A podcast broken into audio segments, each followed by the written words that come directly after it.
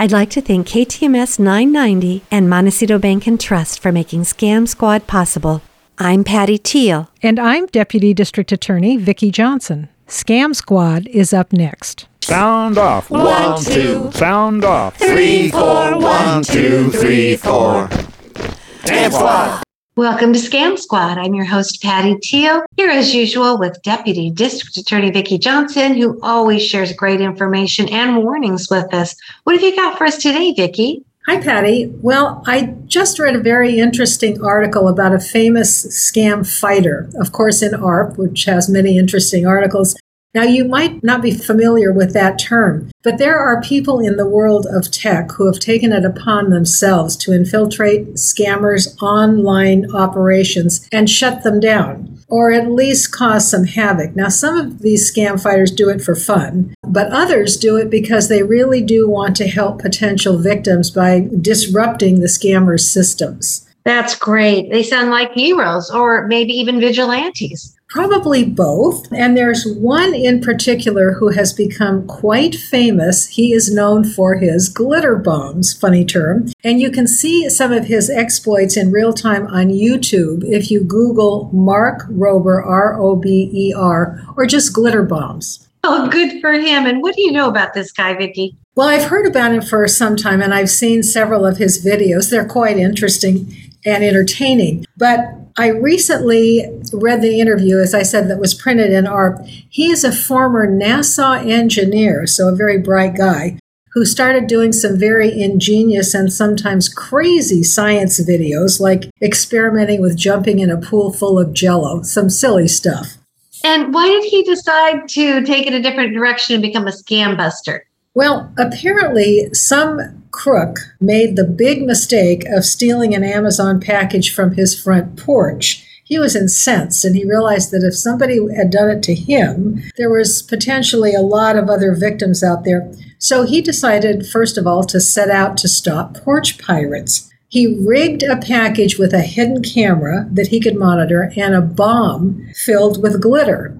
All of this inside the package, which exploded when you opened it. So he left it on a porch and waited for the crooks to pounce. Oh boy. And what happened? Well, he alerted the police that the crooks might make an appearance, which they did. They arrived, they grabbed the package, they took it to another location to open it, and it exploded. And of course, the thieves were covered with glitter, so they were very easily identified by the police. And this is all captured on a YouTube video. Wow. And how did he go from catching the porch thieves to going after internet crooks? Well, he was working on a project at home and he was being constantly interrupted by these scam calls. So once again, he became annoyed, which apparently you don't want to do with this guy.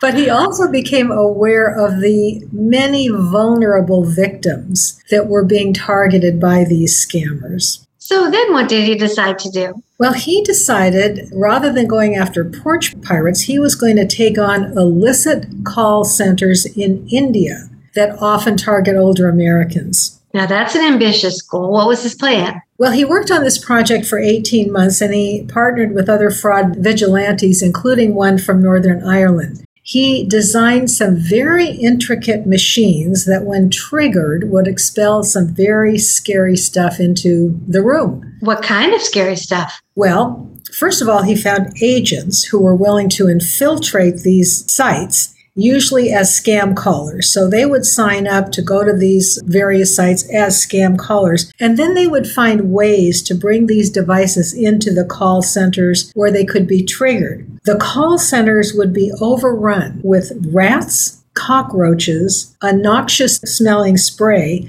and of course, glitter bombs.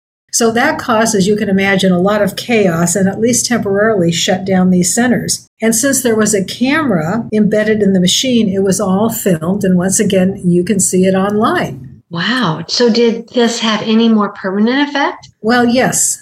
The group who created the disruption shared their work with Indian officials, and that resulted in several arrests from these call centers. Now, these call centers are owned by criminals. Was there some risk involved for the agents going in to plant these machines? Well, when the glitter bomber started to really understand the size and the scope of these operations, he quickly realized that he had put these agents at risk. He found out that the owners make about $20 million per year, and they don't want their operations interrupted. They would probably not hesitate to rough somebody up if they caught these agents doing what they were doing. Right. They're really serious criminals. Did he learn anything else about these organizations that surprised him? Yes, he did. He described them as being a lot more organized than he expected. He talked about the money mules in the United States and how well that whole operation was structured. And he found that these criminal outfits had very good technology, good training, and they operated similar to big companies in the US like Microsoft. And is it true that they target older Americans? Yes, he discovered that one of their tactics was to overwhelm and pressure people, and especially when it comes to technology. And he realized that since, on average, older Americans are less technologically savvy because they didn't grow up with the technology, they can be more easily overwhelmed.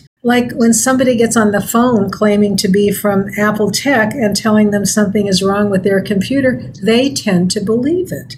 Now, does the glitter bomber intend to continue his crusade against call centers? He did. He's a pretty determined guy, although he knows now he's going to have to be a lot more stealthy since the owners of these centers know that he's out there trying to trick them. He does admit, however, that the best way to foil these scammers is to educate their potential victims so that people will no longer fall victim to these scams, which is again what we are trying to do with Scam Squad.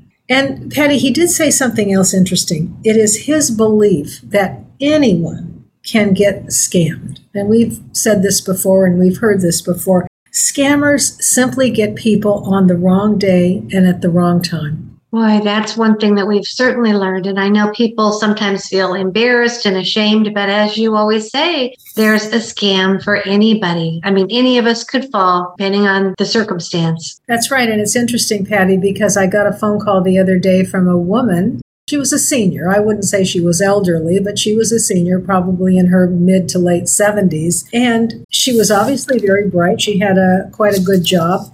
But she fell for the tech support scam because she got a phone call from somebody telling her that they were from Apple Tech. Then a very interesting thing happened.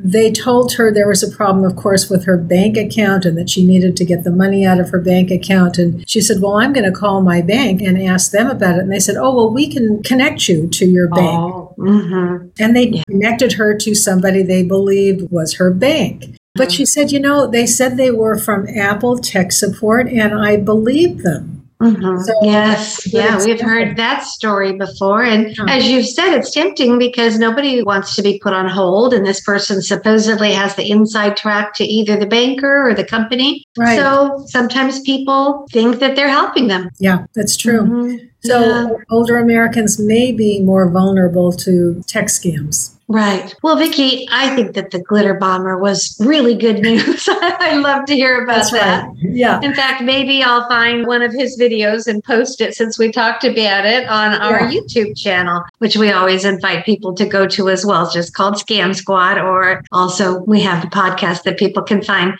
What is your hotline number? It's area code 805 568 2442. And again, I'll repeat 805 568 2442. And I certainly welcome everybody's call. And we always appreciate when people share their stories on Scam Squad, whether you have been victimized or somebody just tried and you recognize it. And do you have any other good news besides the glitter bomber today? Well, I just thought that was such good news. I would. It is it good news. It's, it's good to know there are scam fighters out there who have dedicated themselves to get these people and shut down their operations. I absolutely love it. Thank you. It was great news, Vicki. So look forward to talking to you next week. Thanks, Patty. 拜拜。